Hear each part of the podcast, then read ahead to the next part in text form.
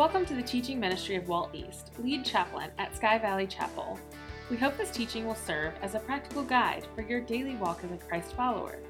We encourage you to follow along with your Bible and life notes, which can be found in the podcast show notes or on our website at svmin.com.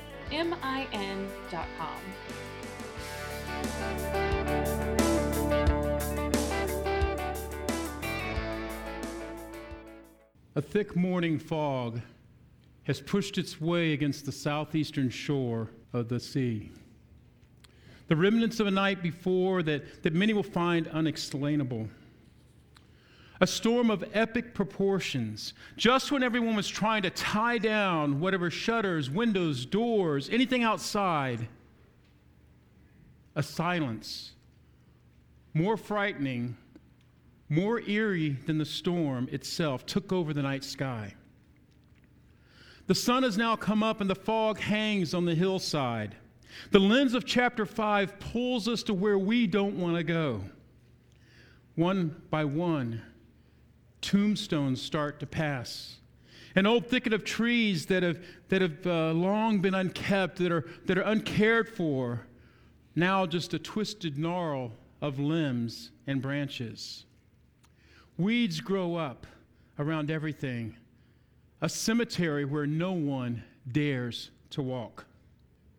As the last wisp of fog breaks across the lens of chapter 5, for the first time we see him, a silhouette at this point, feet hanging over the limestone cliffs, jostling something in his right hand.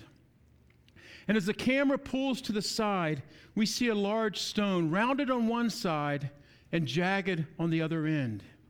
And he lifts it to his chest, and with a bicep that flexes, a forearm that bulges, he plunges it into his flesh. He begins to tear. Blood starts to run down his chest, and, and somewhere in the middle, he, he tries to go deeper to end it all, but the breastbone stops him. His hand trembles and opens, and the stone tumbles down the cliff to the ground.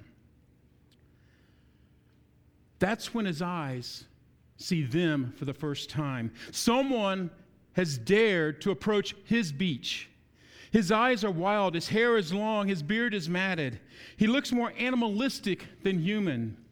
And with a twitch of his entire body in motion, he starts to run. And there's no trail, there's no beaten path. He goes right through the thickets and through the thorns and, and the cacti as, a, as if the flesh doesn't feel pain anymore. He runs, arms flailing. The camera of chapter 5 frantically tries to keep up with him. And from the backside, we realize the, the amount of beatings and scars on a man that is fully naked. On the shore, there are 13. They've done this many times before. Those sitting in the bow of the, of the small wooden boat will get out somewhere around the knee deep water. They'll use the propulsion of the oars from behind them and the momentum of the small wooden craft to pull it up onto the rocky shoreline. Those that follow will be able to get out onto dry ground. They have no idea what's storming down the hillside toward them. They've just left one storm, and they're going to find themselves in another. In this story that takes so many twists and turns, I, I wrestle with what even the title this today. So I just put on your, on your life notes the scariest Jesus story ever. And yet, next to that, I want you to write there take your pencil, your writing utensil, your pen. I want you to write times three. Times three. We're going to find three different areas of fear, one that you may find yourself in today, as this story, as wild as it starts, ends in an astonishing fashion. We're in chapter 5. We started uh, uh, back in October. We finished four chapters in our series on the book of Mark. We're going to be in it for a while. Maybe till Jesus comes again. I don't know. We're looking at the life and story of Jesus as told by, by eyewitnesses. And if you don't have a pen to write with, raise your hand and one of our ushers will bring you a pen. We're going to look at these stories that Mark got from eyewitnesses, predominantly Peter. Peter was his primary source for Mark's gospel. Those that walked with him, those that, that heard the words that we see written in red. And if you hadn't gotten the first, uh, the first, I don't know, what are we in? What does it say there? This is number 14. If you haven't gotten the first 13 of these. You can always go back and pick them up on our podcast online through our website or through your podcast platforms. And we want to welcome those that are, that are listening to us on podcast today. During the months of May through September, when I wasn't even preaching, we had over 700 downloads a month of last year's podcasts. So people are listening to us, and, and literally all over the world, 22 different countries are tuning in to what's being taught here at Sky Valley. What you're supporting through your giving to Sky Valley Ministries. So, Mark chapter 5, let's go. We're going to start here. They went across the lake to the region of the Gerasenes. When Jesus got out of the boat, a man with an evil spirit came from the tombs to meet him. The man lived in the tombs, and no one could bind him anymore, not even with a chain. For he had often been chained hand and foot, but he tore the chains apart and broke the irons on his feet. No one was strong enough to subdue him. Night and day among the tombs and in the hills, he would cry out and cut himself with stones. Now, some of you may be saying, Don't go there. But we've got five verses of scripture that scream off the page Go there, go there. Folks, this book, this book is real stories about real people. This guy isn't some fable. He isn't some fairy tale. This man, this man that, that, that Bob just sang about, that we're talking about here, that we're studying, he actually lived and walked on this earth. These are real stories. And everything that we see here says, go there, walk among the tombs, understand where he lives. Understand, coming from a Jewish culture, everything about this story, everything is unclean where he lives, who he is, the fact that he's naked, the fact that he uh, has demons within him, the fact that the nearby townspeople have tried to bind him before, they've tried to beat him, they've tried to chain him, but there's a, there's a superpower within him which is not human. It's not natural, it's supernatural. And in the midst of the cutting and the carving, which, by the way, isn't new, is it? It's some 2,000 years old. Many of us have loved ones who have struggled with this idea that, that somewhere inside there's a pain, there's an hurt, there's an identity, and there's nothing that you can do about it. But you pick away at the outside, you cut away on the outside. And although it is 2,000 years old, some of us do that physically, some of us do it emotionally, some of us do it relationally. We sabotage whatever is supposed to be good in purpose and value in our lives. There's something in our, in our life that, that we see as not good, something that does not have purpose, and that has taken value from us. And night and day, this man lives in a cemetery and he carves and he cuts. And Mark gives more description of who this man is what has been done in his past, the chains have been broken, what he has done to himself, than any other thing in the story. Mark is pleading with us go there. Verse 6. And when he saw Jesus from a distance, someone's dared to come to my beach. He ran and fell on his knees in front of him. He shouted at the top of his voice, What do you want with me, Jesus, Son of the Most High God? Swear to God that you won't torture me. Now, it doesn't say it in the scripture here, but I got to think that there are no longer 13 on the shore. I think there's one standing on the shore, and the other 12 guys are as far back in the boat as they can get. We just left a storm last week of, of epic proportions that scared them to death. Seasoned fishermen thought they were going to drown. See, they knew that Jesus was in the boat, but they didn't know the Jesus that was in the boat. And now they know they're on shore, but they have no idea the Jesus that's on shore with them. And the demon possessed man yells out, and we have one of the clearest and best titles of Jesus so far in Mark's gospel. The disciples are starting to figure out who he is, and they still don't get it. The townspeople aren't quite figuring out who he is, and they don't get it. The religious leaders certainly haven't figured out who he is, and they don't get it. But a demon possessed man, he's good with titles. A demon possessed man who screams out, What do you want with me? It's Jesus, Son of the Most High God. And then catch this swear to God that you won't torture me. Now, you can't get God on your side and swear by God if you're talking to Jesus, okay? But I think the demons understand clearly who they are in front of, who they're dealing with. This isn't much of a battle. They, they clearly know that their end is coming at the end of the story. Maybe this is a plea to, to God Himself. You know, our time to be tortured hasn't come yet. Don't torture us prematurely. Verse 8 tells us, For Jesus had said to him, Come out of this man, you evil spirit. Then Jesus asked him, What is your name? My name is Legion, he replied, for we are many. And if there was a place for the hair on the back of your neck to stand up, it's there. These first century readers of Mark's Gospels would have understood this. Those hearing this story would have known that a, that a Roman army can only be called legion if it mustered more than 5,000 men. Now, I'm not saying, nor, do I think he's saying that there were 5,000 actual demons in him. He was demon possessed. I don't think you can take a demon's word as truth, okay? I think it's pretty good to keep in mind, but I think clearly that what he's stating is, what he's stating is we are many.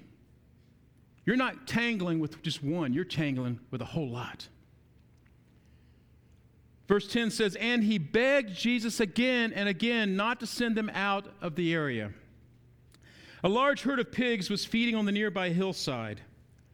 The demons begged Jesus, Send us among the pigs, allow us to go into them. And he gave permission, and the evil spirits came out and went into the pigs.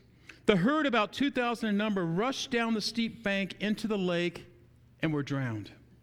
Those tending the pigs ran off and reported this to the town and countryside, and the people went out to see what had happened. So stop. Get it. We've got a naked man in the tombs, cutting himself, sitting in the gravel, screaming, begging not to be tortured, not to leave the area. And you have the short power confrontation between the Son of God and this man, the demons. A name is asked for, it's not given, just a size. And they beg to be thrown into the pigs. And Jesus allows this. Demons leave the man, go into the herd of 2,000 pigs, and they stampede. And I don't know what a stampede of pigs looks like, but the stampede of pigs runs off of the cliff into the bay, the original Bay of Pigs. The boys that are watching the pigs, probably young teenage boys, their only job is to keep the pigs safe, to keep the pigs in front of them. Pigs have jumped off the cliff, so now they got to go tell the elders, hey, we lost the pigs. That's a huge loss for this city 2,000 head of pigs. We're talking about an income source in that day and time that is mammoth, and it's gone. And can you imagine sitting at the, at the city gate where all the business of the town is done and the elders would be there as these young boys come, and, come running up and say, We got no pigs, we got no pigs. And they go, What do you mean you got no pigs? We lost the pigs. Well, how many pigs did you lose? All of them. All of them. How do you lose 2,000 pigs? They can't run fast. The townspeople come out in verse 15. It says, When they came to Jesus, they saw the man who had been possessed by the legion of demons sitting there, dressed and in his right mind. And they were afraid. Those who had seen it told the people what had happened to the demon possessed man and told about the pigs as well. Then the people began to plead with Jesus to leave the region. And we're going to see that Jesus gets in the boat. If you thought the scariest story had to do with a naked guy cutting himself running from the tombs, maybe that was fear factor number one. But fear factor number two, the scariest thing I know about Jesus is that he will row away from you if you don't want him. Whatever his plan was for the life, whatever his purpose was for being there, he will now row away because he's not welcome. The people looked at what had happened. They, they have these young boys tell them what had happened, and they don't need to hear any words in red. You've already cost us too much, Jesus of Nazareth. We don't care who you are and, and what you're selling. Be gone with you. You can leave. Oh, we'll stand in line for a Jesus who will bless us financially. We don't like lining up for a Jesus that may cost us. And Jesus seems to care about the salvation of one soul more than he does the entire economy of that town.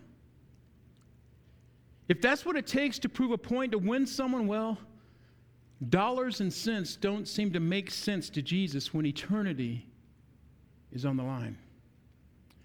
If he had shown up with bags of gold, if he had shown up promising riches, I'm sure he would have been invited in. I'm sure he would have had dinner in the finest homes. I'm sure he would have been ushered around town to speak to whatever crowds he wanted to speak to.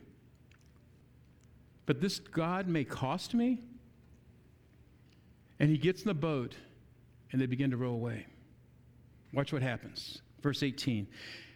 As Jesus was getting into the boat, the man who had been demon possessed begged to go with him.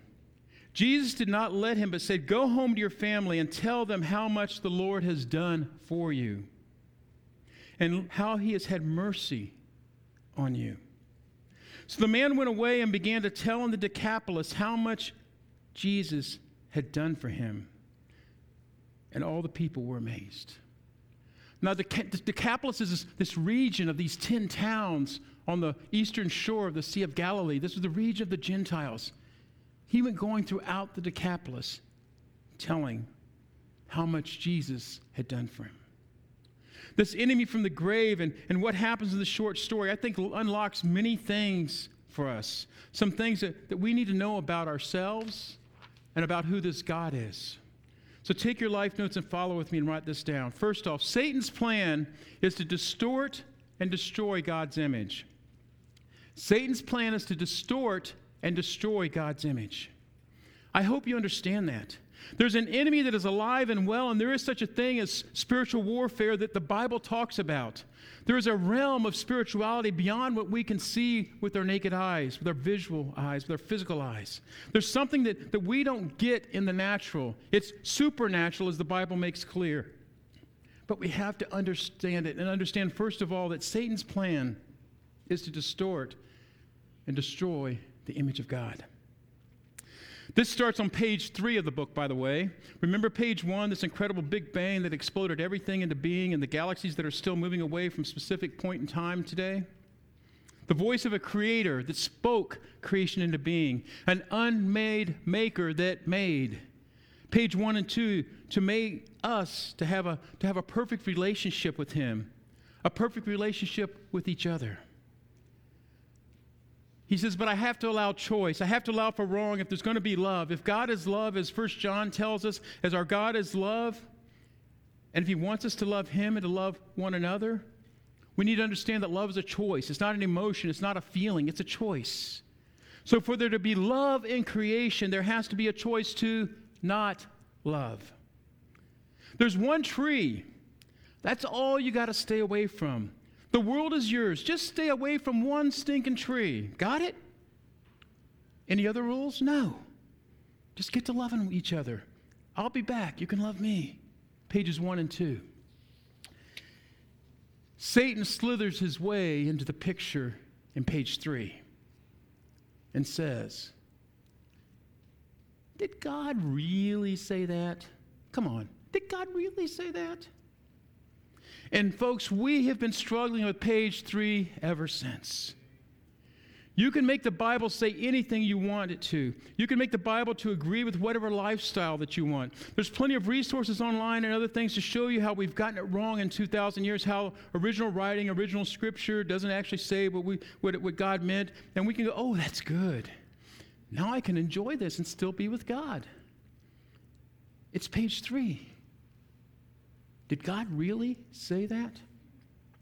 From page three on, we have an enemy that wants to distort God's plan. He wants to distort God's hope, God's value in us, God's relationship with us, God's image. And here's where you and I come into play in this great cosmic battle of spiritual warfare.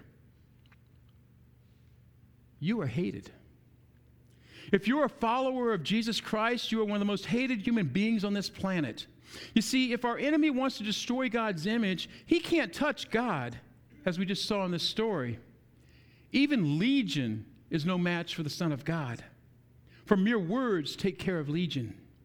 But here's the problem of page one and two you and I are created in the image of God. You and I are created to be his sons and daughters. And it's like this if you hate me, the type of hate where you seek to destroy me, but when you get close to me and see the immense size and strength and muscular skeletal makeup of this man, you realize that you can't take me down? What do you do? You go for my kids. You I'm untouchable, so you go for my kids. In fact, harming them would do more harm than you doing anything to me physically. If you're a follower of Jesus, you're hated because you're sons and daughters, and because of what Jesus did on the cross, we're allowed to call him Abba, Papa, Father. And the enemy wants to destroy and distort the image of God. And Mark gives more description, as I said, more definition of where this man is than any other thing that happens in the story. He wants us to see the full result of someone who has completely fallen under the enemy's grasp and power. For a Jewish readership, there is nothing more broken, more wrong, more unclean than a naked man carving the image of God in the tombs next to the unclean swine in the hills. This is the furthest from God as the living could get in first century Jewish thought. And Mark begs us to go there. See, it's number two. If we don't know that we're being attacked, we've lost the battle. If we don't know that we're being attacked, we've lost the battle. So many Christians are oblivious to the spiritual war that's going on. There's no signs of life because we succumb to the world. We succumb to the God, lowercase g, of the world that says, Did God really say that? Is that book really true? Is that really harmful? You can watch this. You can click that. You can do this. You can say that. Uh, you can go here. And we may live life outwardly, but inside ourselves, we're living in empty tombs. I threw a bunch of verses under 1, 2, and 3 there. Let me just hit a couple of them, um, but they're all in your notes. Peter himself would later write, we looked at 1 Peter all last year. In 1 Peter chapter 5, verse 8, he said that Satan is alive and well. He says you need to be alert. You need to be on your guard because your enemy, the devil, goes around prowling like a roaring lion looking for someone to devour. And this is where most Christians are like, well, that's not me. I'm not a threat to Satan. He's not worried about me. It has nothing to do with you. It has nothing to do with your head. It has to do with whose you are if you're a Christ follower. He comes to distort and destroy the image of God.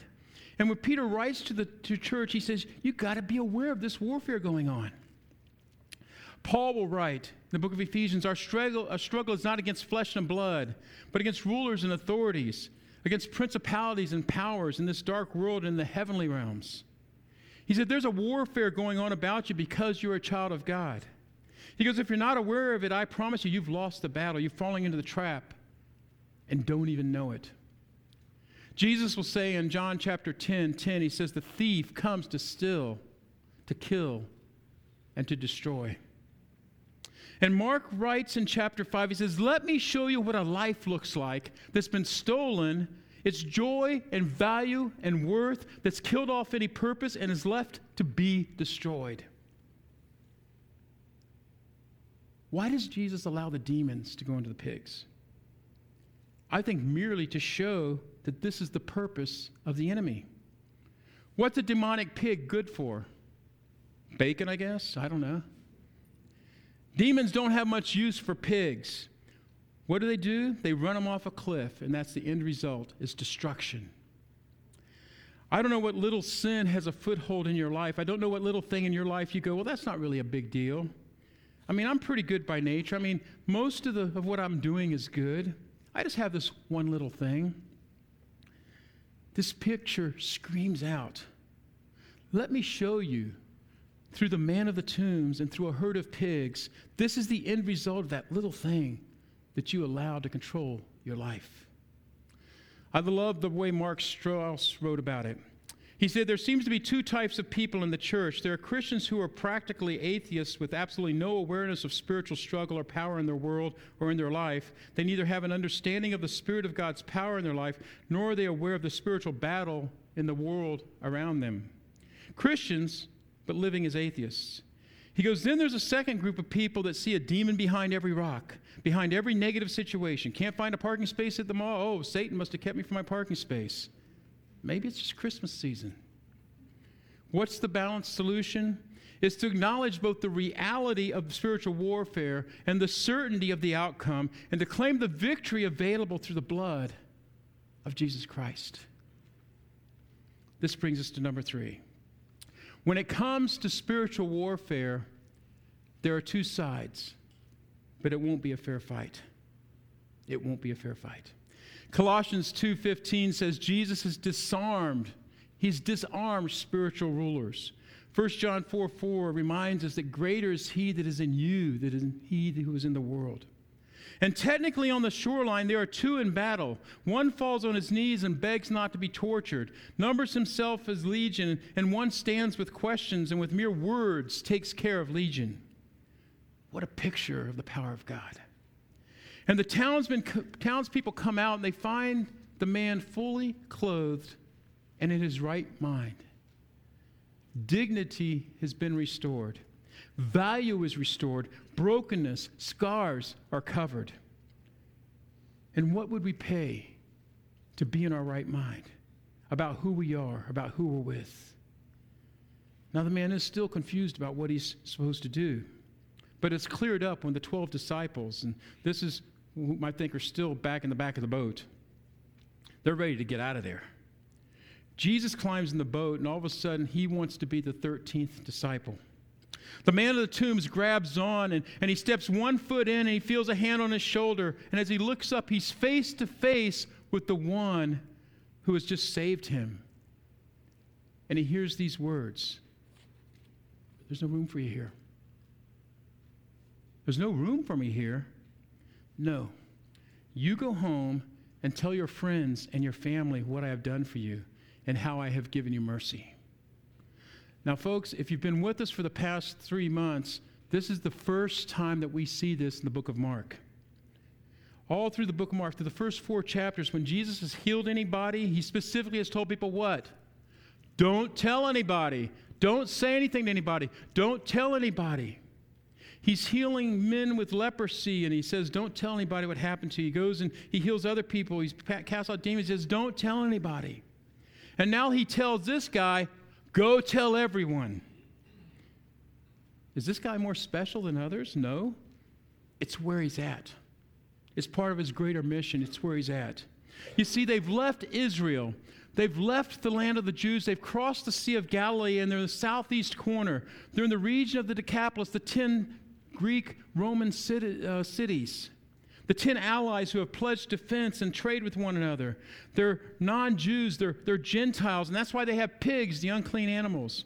You see, back in Israel, everyone wants a Messiah. They're looking for Messiah, and they're waiting for Messiah. And everyone wants a political leader that's going to make their life better. And if they find out the Messiah's here, everyone's going to come for the wrong reasons. This has been a theme that we've been looking at throughout. And we're going to look at it next week whenever we see how Jesus separates the crowd from those that are come out, going to come out. Jesus says, I get to define the God I am, not you. We will keep this quiet until I show you that I'm a suffering Messiah who came to die, not to rule. Oh, down here across the sea in the land of the Gentiles, they don't understand the concept of Messiah. They don't have any preconceived conditions on, on who they want God to be. So you can go tell everyone what type of God you've found. I take the most unclean, the most broken, the most hopeless, the most outnumbered, and with mere words in red, I bring healing and wholeness. See, this is a call to take it back home. Now, get this This may strike you as interesting, but get this the focus of our story is not Jesus, but what Jesus has done. Did you catch that? The focus of the story is not Jesus, but what Jesus has done. You see, your past, my past, our past has a purpose. I don't care how wild, how messed up, how crummy, or how pure it was, it's still your story, and it has a purpose in God's economy. What we share with others is not who Jesus is. What we share with others is what Jesus has done in my life.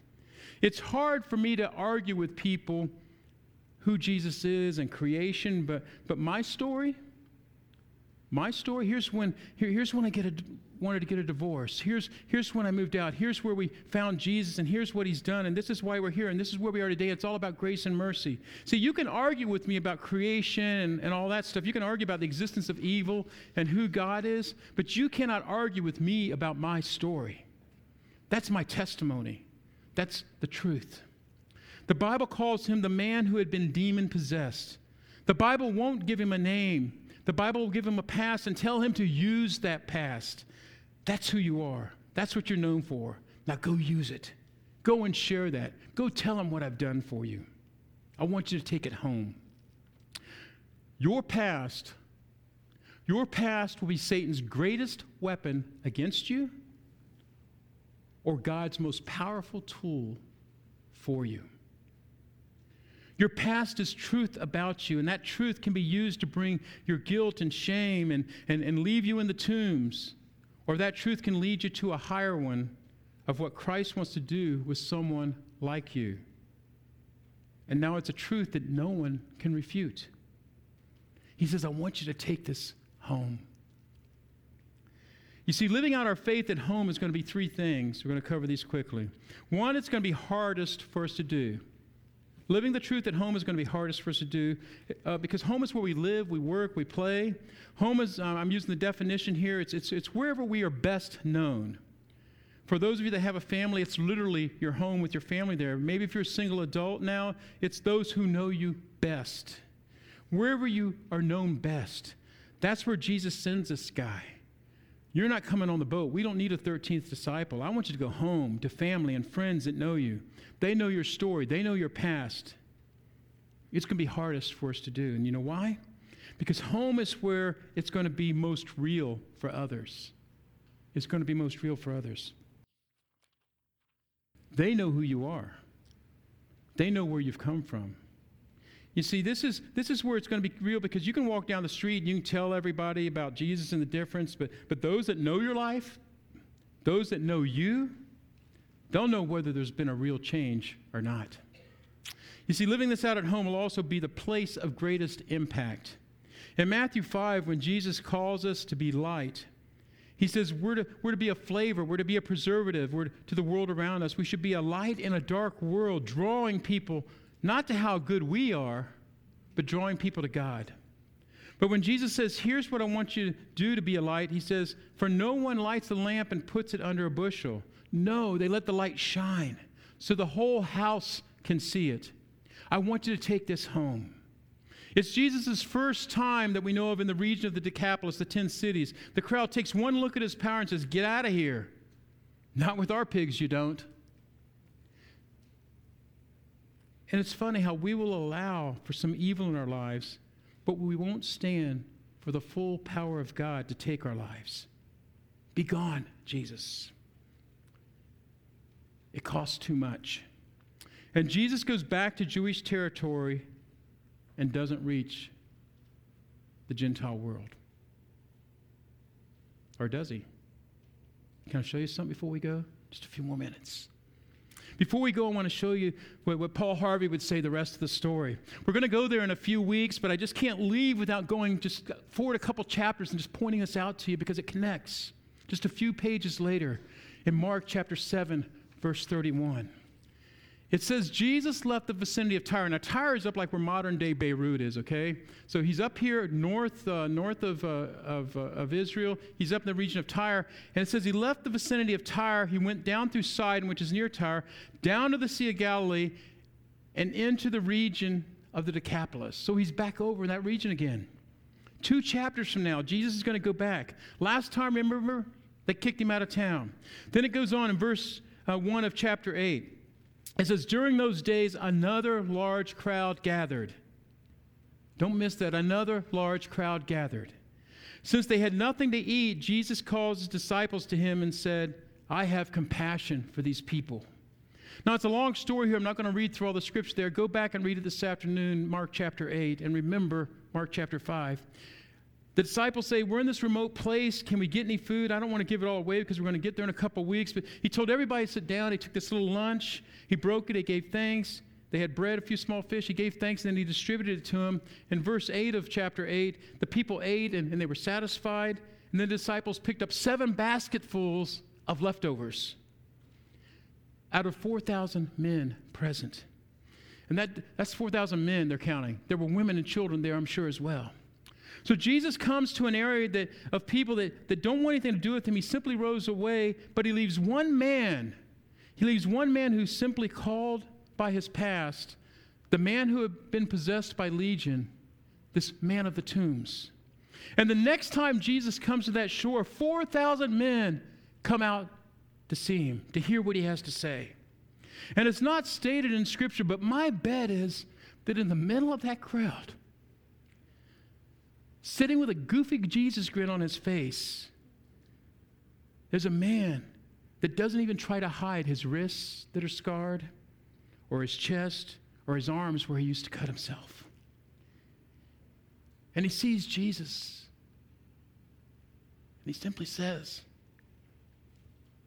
I brought some friends today. I hope you got some food. They're not leaving until they find what I found. You know, I don't know how else to, to explain how a region kicks him out and then just two chapters later accepts him with 4,000 people waiting for him. Except that the third scariest thing in our story is that Jesus has left you and me where we are with our scars to show what He has done. Because He cares about your friends, He cares about your family, He cares about your neighbors, He cares about your coworkers. What a story.